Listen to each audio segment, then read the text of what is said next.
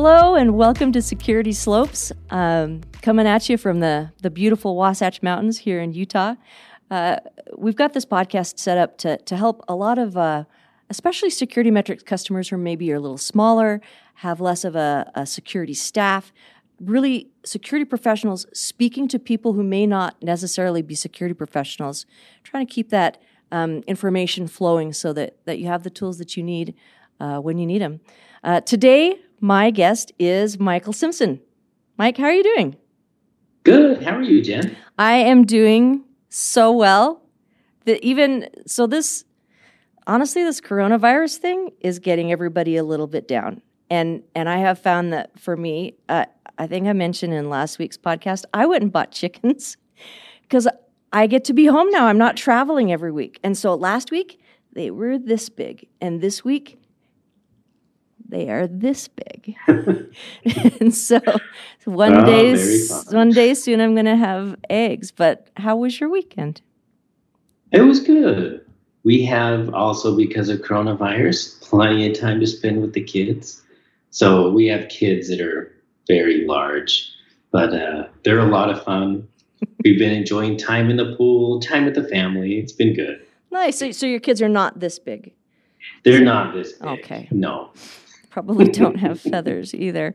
Um, I think before we get started, to tell people a little bit about yourself professionally, like what your background is and, and what you do for SecurityMetrics, so they kind of know where you're coming from. Yeah, so I have a background in IT. I, I worked mostly in higher education. Uh, I was uh, worked for 11 years in the higher education space, helping with database administration, system administration, um, network engineering, and then I switched over to security and compliance. So for SecurityMetrics, what I I'm a lead analyst, security assessor. Um, I work with the enterprise audit team. So our team handles all of our uh, large enterprise assessments. They handle our uh, higher education and government work. So we we do mostly PCI assessments, also some HIPAA assessments. So helping customers protect the data that matters to them. Fun fact uh, Mike is my team lead, and he's the person that I go to when I have questions about PCI, especially. If there's, if there's a compliance question where I'm like, uh, um, I could go read all this, or I could just say, "Hey, Mike, can you just tell me?" and then Mike's the guy that tells me. So he's he's got a lot of experience and knowledge just right in his back pocket.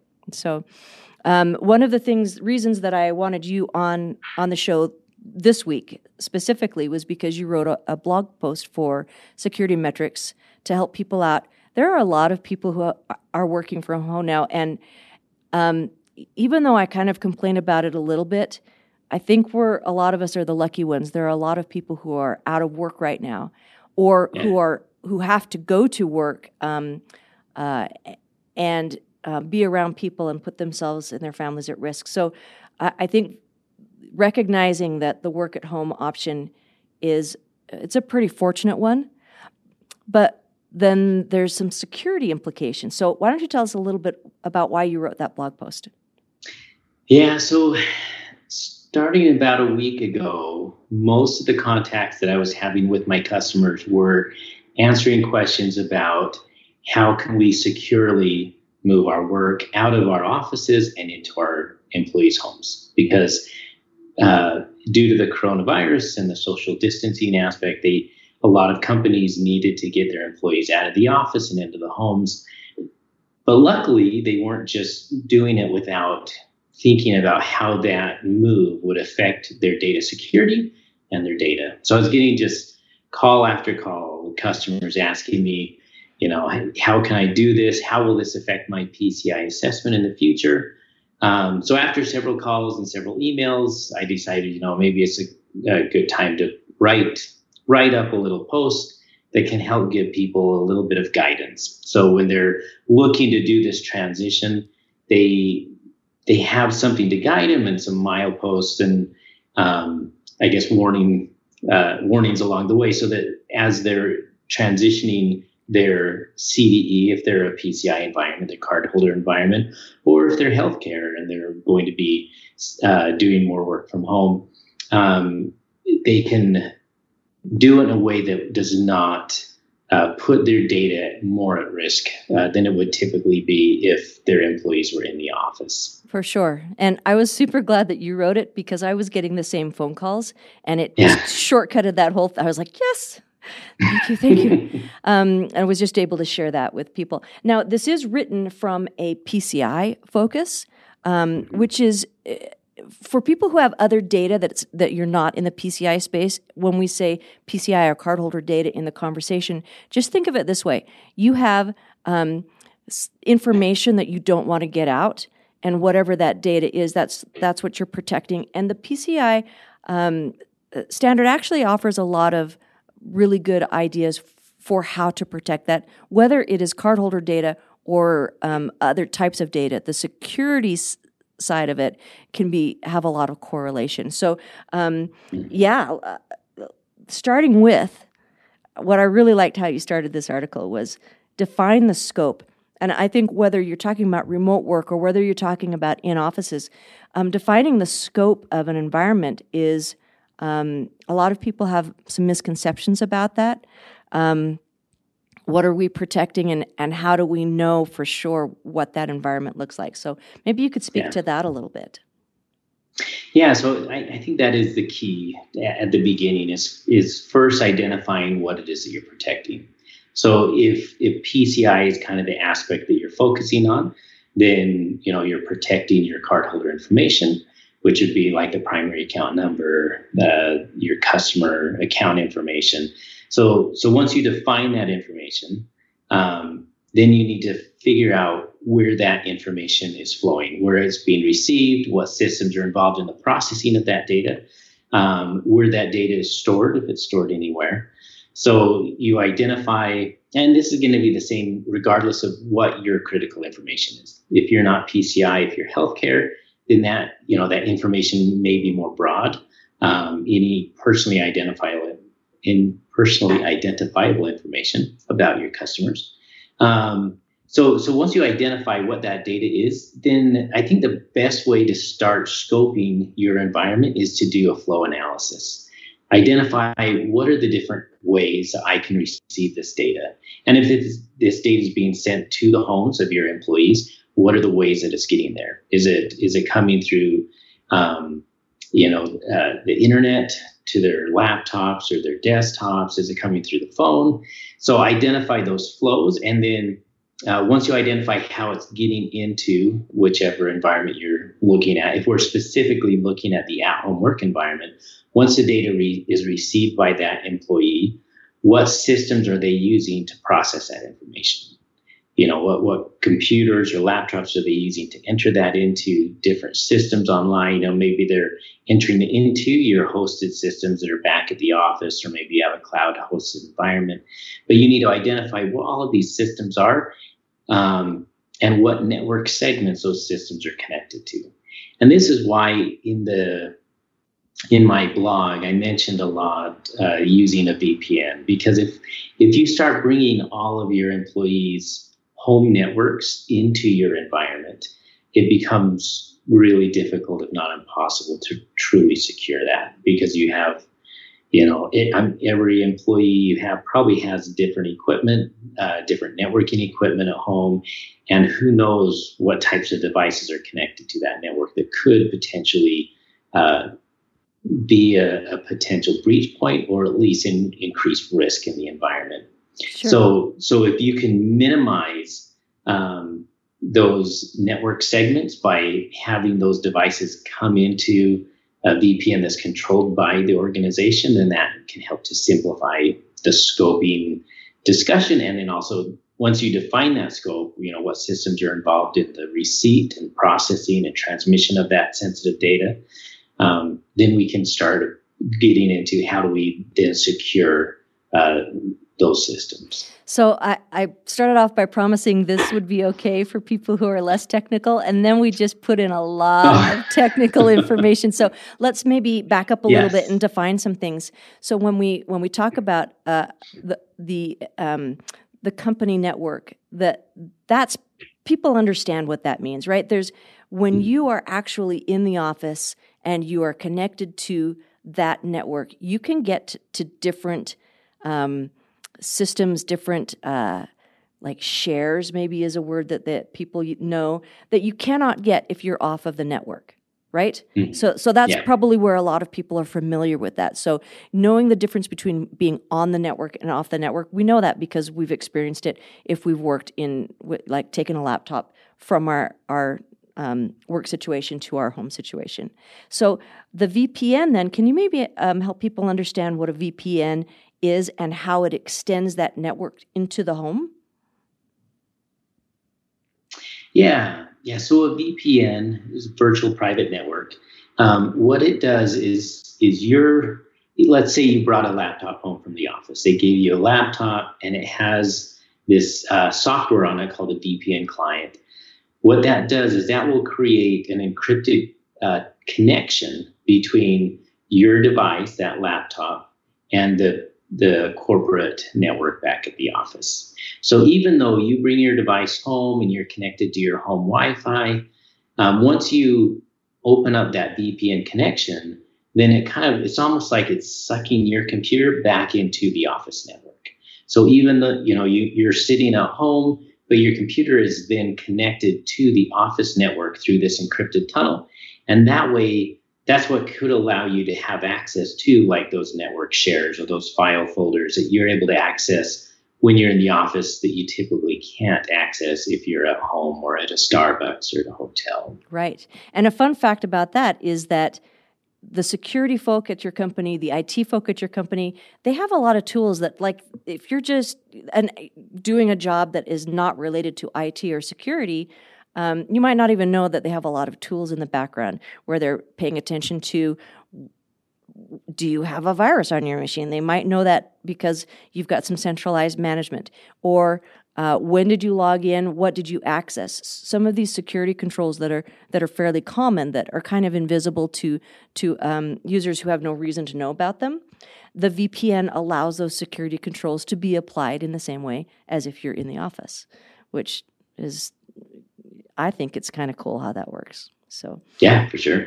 All right. So um, the, I guess the takeaway from that part was people can't set up their own VPN back to the office. They need to have a client. They need to have it configured by their their IT or security folks. Correct. Correct. Mm-hmm. All right. So what about these? Um, what about these VPNs out there that people can buy that are are and just set up or or free VPNs? How did is that a different thing? Yeah, I mean it's using the same technology, um, but it has a different focus. So so if you sign up with a lot of these VPN services, the benefit that it offers you is all of your data is encrypted as it's going out um, from you to whoever that VPN provider is. So instead of like if your work set up a VPN and you connected to it, when your computer um, communicated out to the internet, it would do that through the home office. If you connect to just some free VPN service, instead of being connected to the home office, you're now connected to their office or you know their network. So when you you know let's say you go to Google and you're looking at things or you're on Amazon, instead of it looking like you're going straight from your home out to Google or to Amazon, it's going from your VPN provider out to Google or Amazon. So this is how some people like if they're traveling and they're in a place where maybe they can't get Netflix, if they set up their VPN to one of these VPN services that is in a location that does have access to Netflix, and they could still Netflix because as far as Netflix is concerned, they're coming from that VPN provider. Right. So there is some benefits that are provided by those free VPN services. Um, but when it comes to protecting your your customer data, it's not really what we're looking for. Right. Uh, well, and then the other thing is that if it's a free VPN service, the reason they can make it free is they bundle up all of your personal information that flows across yeah. the VPN and then they sell it to to some companies. so it's like the opposite of what we want for security. Um, so yes. free VPN is a is a bad idea if you're trying to increase your security. Yes. All Very right. little in life is actually free. So, right. um, so we have d- we have talked about extending your existing um, environment, secure environment, using the VPNs. Um, uh, what about what about VoIP? A lot of people in their home offices are on VoIP or voice over IP rather than the old, you know, analog lines. Um, right. So I was watching um, Mean Girls today, and they were all on these um, conference calls with the old. And I thought, wow, I feel old because I really like this show, and yet we don't do that that way anymore. Um, VoIP is is a very very common thing. Talk a little bit about that and how that can extend your your uh, environment. Yeah, so so VoIP, um, for those who aren't familiar with that term, is voice over IP. It's most new, you know, phone systems. Most offices now, when you when you have a phone, it's going to be a VoIP phone. So what they've done is they've taken that voice data that is usually an analog signal going over, you know, dedicated copper wires, and they leverage their IT infrastructure and send that through the same network that they send all of the rest of their data from their computers. So it's taking that analog traffic uh, for the voice and it's digitizing that and sending it over an IP network. The there's a lot of benefits to VoIP. Um, from a cost perspective, it, it, tends to be cheaper for a company to run a VoIP system, and there's a lot of flexibility. With the VoIP system, it's really easy to have soft phones that can be, you know, your office line can ring your desktop or your cell phone. It's really easy to do some of these things that on a traditional system, voice system, may not have been possible. Um, the the downside to that is that data is more accessible. Uh, so just as like within a PCI environment, any system that transmits cardholder data is part of your CDE or your card data environment, your scope that would include voice transmission. So if people are giving you credit card data or other sensitive data that's coming across a phone line, if that's a, a IP network, you need to make sure that the appropriate controls are in place to protect that uh, communication as well. So when, when you're looking at how do I protect an at-home worker or my my customer data as it's going to these at-home work uh, work offices. You need to look not just at the computers that they're going to be using to enter the data, but any any way that they're receiving the data, which could include voice. Um, so the, the benefit of ex- if you can extend your corporate VoIP network to home and still have that central control, um, when people are calling your offices, they they don't need to know that this is going to someone's home office. Right. You know, they're still just calling the same number and someone's answering uh, the phone and helping them out. And you also, at that point too, would have more control over protecting that data, just making sure that that, that transmission over the phone is protected. The, the data is encrypted so that someone can't intercept that data and get the same information that you're collecting from your customer. Right. So, so it, it offers some consistency people are calling the same way as they were before. Some more uh, a little bit more formality and and more security. If you if you have the voip set up securely in your office extending that to a home office is going to extend that security. So yeah. Yes. Great. Um, let's see. So uh, some risk reduction strategies for your home office. Let's say you can't extend the cde let's say vpn just isn't an option and or or you've maybe people are, are a little bit um, they don't have maybe the time or the expertise or the um, or the tooling to set up VPN and extend it. How can they still allow people to work from home, um, and uh, but but kind of mitigate mitigate some of the the security risks? Yeah. So unfortunately, there's not a silver bullet for this. There, there are a lot of options, and it, and it kind of depends on your environment. What is your data? What what is that data being uh, used for? How is it being processed? Um, one solution that I've seen uh, a couple of my customers that do online ticket sales use. Uh, they have agents that'll answer phones and they'll enter, you know, customer purchase data for for these ticket sales what they've done is they've implemented point to point encrypted terminals. So the call will be routed to them, but instead of having them use a computer provided by the, the home office with this VPN connection, they're just using this uh, encrypted terminal or PIN pad that they get from from their payment provider, and that can be connected to any network.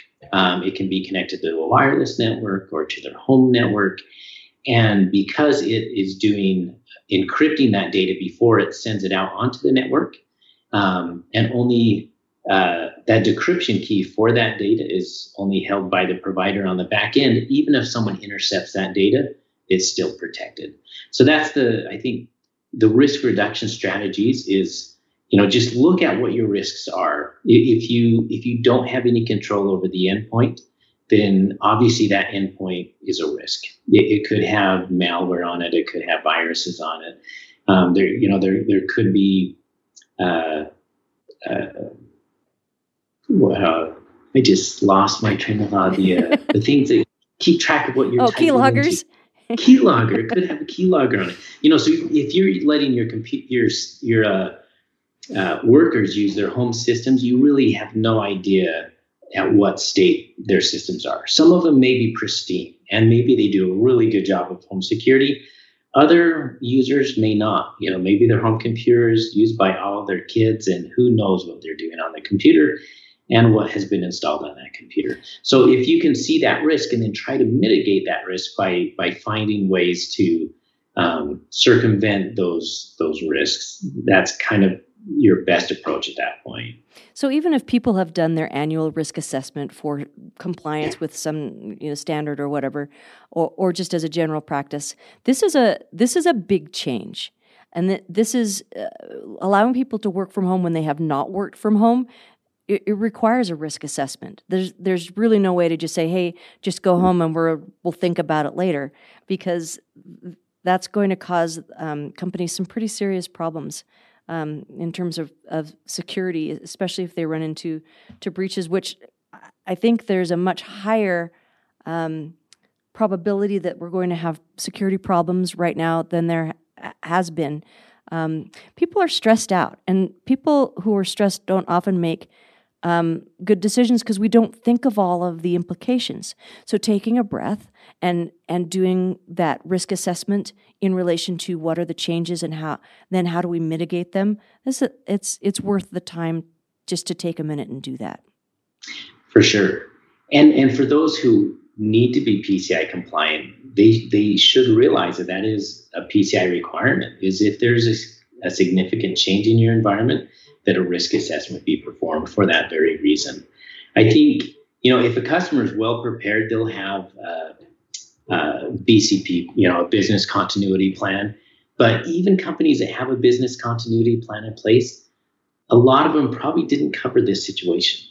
You know, so so maybe they don't have all of the risks that that they're now facing maybe they haven't really taken those into account and decided you know what can we do to mitigate these risks or avoid these risks. So that that is something that you know now, even though it's a really hard time and stressful time, a lot of companies are very busy. Take the time to relook at your environment and how your environment is now, um, and what new risks you face. Look into you know what those risks are and which risks can be mitigated or avoided, and then what risks you know you're still going to have to carry. So I, have had a few. Um, um, friends, uh, friends of my kids mostly reach out to me and say, um, "I've been told that I need to work from home, and I have to plug in directly to the modem." And I, I don't have a way to do that because someone else has already plugged directly into the modem, or, um, or the modem's in somebody else's room and they're not letting me physical access to it, or I don't have internet at home. I'm going to lose my job, and I don't. I, you know, people. This is a bad time to lose your job. People are worried, and so uh, for people who are are, I'm gonna I'm gonna get a little ranty here. People who are told to go home and do their job and figure it out and and take care of their own um, get a modem, get the these things that they have to have in order to do their jobs without help from their companies. First of all, that's negligent, I believe, on their company's part, and lazy on the part of their IT department. I understand we're all stressed and we're all busy, but just sending people home and say work from home and uh, you have to do these things without supplying them the a way to do it is um, just kind of gets me worked up. And so I, I tried to think of ways that I could help them so that they could at least come close to fulfilling these things when they had no ability to do it. And so uh, when they have the laptops from work that they are allowed to take home, that's great because then you know we're going to assume that the company has taken care of some basic s- security things. But if they're told to work from home, what are things that that people can do using their own systems to try to increase their security um, when they don't know IT or security? Yeah, so I think I think part of it, you know, if especially if you're using your own systems, make sure the system's patched, or even in the event that you have a company that's saying, "Hey, here's your system, take it home, and you know, keep working," and and they're not giving you that guidance. One of the best things you can do to protect yourself and to protect uh, your customers is to patch your systems. Um, use strong passwords. A, a, lot of the times, the um, most of the breaches that we're seeing, they're not, you know, some weird, difficult technology that people are using. They're, they're attacks have been used for years and years. And they're usually using known exploits. So this is, you know, if your system has a vulnerability that is being that has not been patched, those those are something that people are going to use. Or if you're using weak passwords, or even if you're using strong passwords that you use everywhere. Um, if, if you have a really strong password that you use on all of your accounts and one of your account providers is compromised, yeah. then that really strong password is not really strong anymore because it's out there. And there's lists of all of these compromised passwords. Um, it reminds me of like when Disney Plus first came out. There was right afterwards, people were selling account lists that had username and passwords that people could buy on the black market to get access to free Disney Plus. And it's not that these hackers broke into Disney Plus, they just looked at these lists online of compromised accounts, username and passwords, and they just started trying it and seeing which ones worked. And because a lot of us don't want to remember a whole bunch of passwords, there's a lot of people who reuse the same password over and over again on a lot of environments. So that's going to put you more at risk. So don't reuse your passwords, have strong passwords, patch your systems. Um, and that really will take you really far in, in, in the security, uh, you know, in your effort to try to secure yourself. Sure. And we talked about VPNs a little earlier and why free ones are, are a bad idea and why you should get your company to set one up for you. But if you uh, have to work and you know the connection is sketchy, pay the the three four bucks a month and get something like uh, uh, like a NordVPN or one of these paid VPN. I can't. That's the only name I can remember right now. Um, yeah. But but there, uh, you can go online and you can look at um, recommended. You know, get some reviews, reputation of these companies, and then choose a VPN that is a paid service. Um, that has a good privacy policy that they will not log your information and they will not resell it and that's a good way to keep your um, uh, the the security of the information that you're that you're putting in through your computer. Yeah, and most, like you mentioned, most of the paid services are really not that expensive. No, yeah, they're not too so, bad. And it and it does provide you with some level of security that you wouldn't otherwise have. Right. So, um, for people who want to know more, we have a, a, a we have a. If you're in the PCI world. I'm so short. It's ridiculous. um, we have this PCI compliance guide. Is 2019 our most recent guide? Why do I have an old guide? I'm sorry, I don't have the most recent guide here for you. So we have a 2021, but I apparently did not grab that. Um, but it's uh, you can go online to SecurityMetrics. We, will put the um, the links in the in the show notes. Uh, it's a free guide you can download. Um, we also have if you're in the healthcare world, we have the HIPAA compliance guide. Super proud of this one because I put a lot into this. So um, you should go and download the PDF if you're in the healthcare world. It's actually super helpful. Um, and now I sound really arrogant, but no, it was really it was a lot of work and I had a lot of help with it and I'm kind of proud of it. But those are two places you can find. There's also the the blog, um, the SecurityMetrics blog. Uh, search for Michael Simpson or um, you know, put, again, put the link in the show notes. And Mike, thank you so much for for coming and joining me on this call today. I really appreciate you you taking the time. That was my pleasure, Jen. All right. Thank you. Thanks. Bye bye. Thanks for listening. To learn more about all things security and compliance, head to securitymetrics.com. If you prefer to watch the podcast, go to securitymetrics.com slash podcast or search for us on YouTube. See you on the slopes.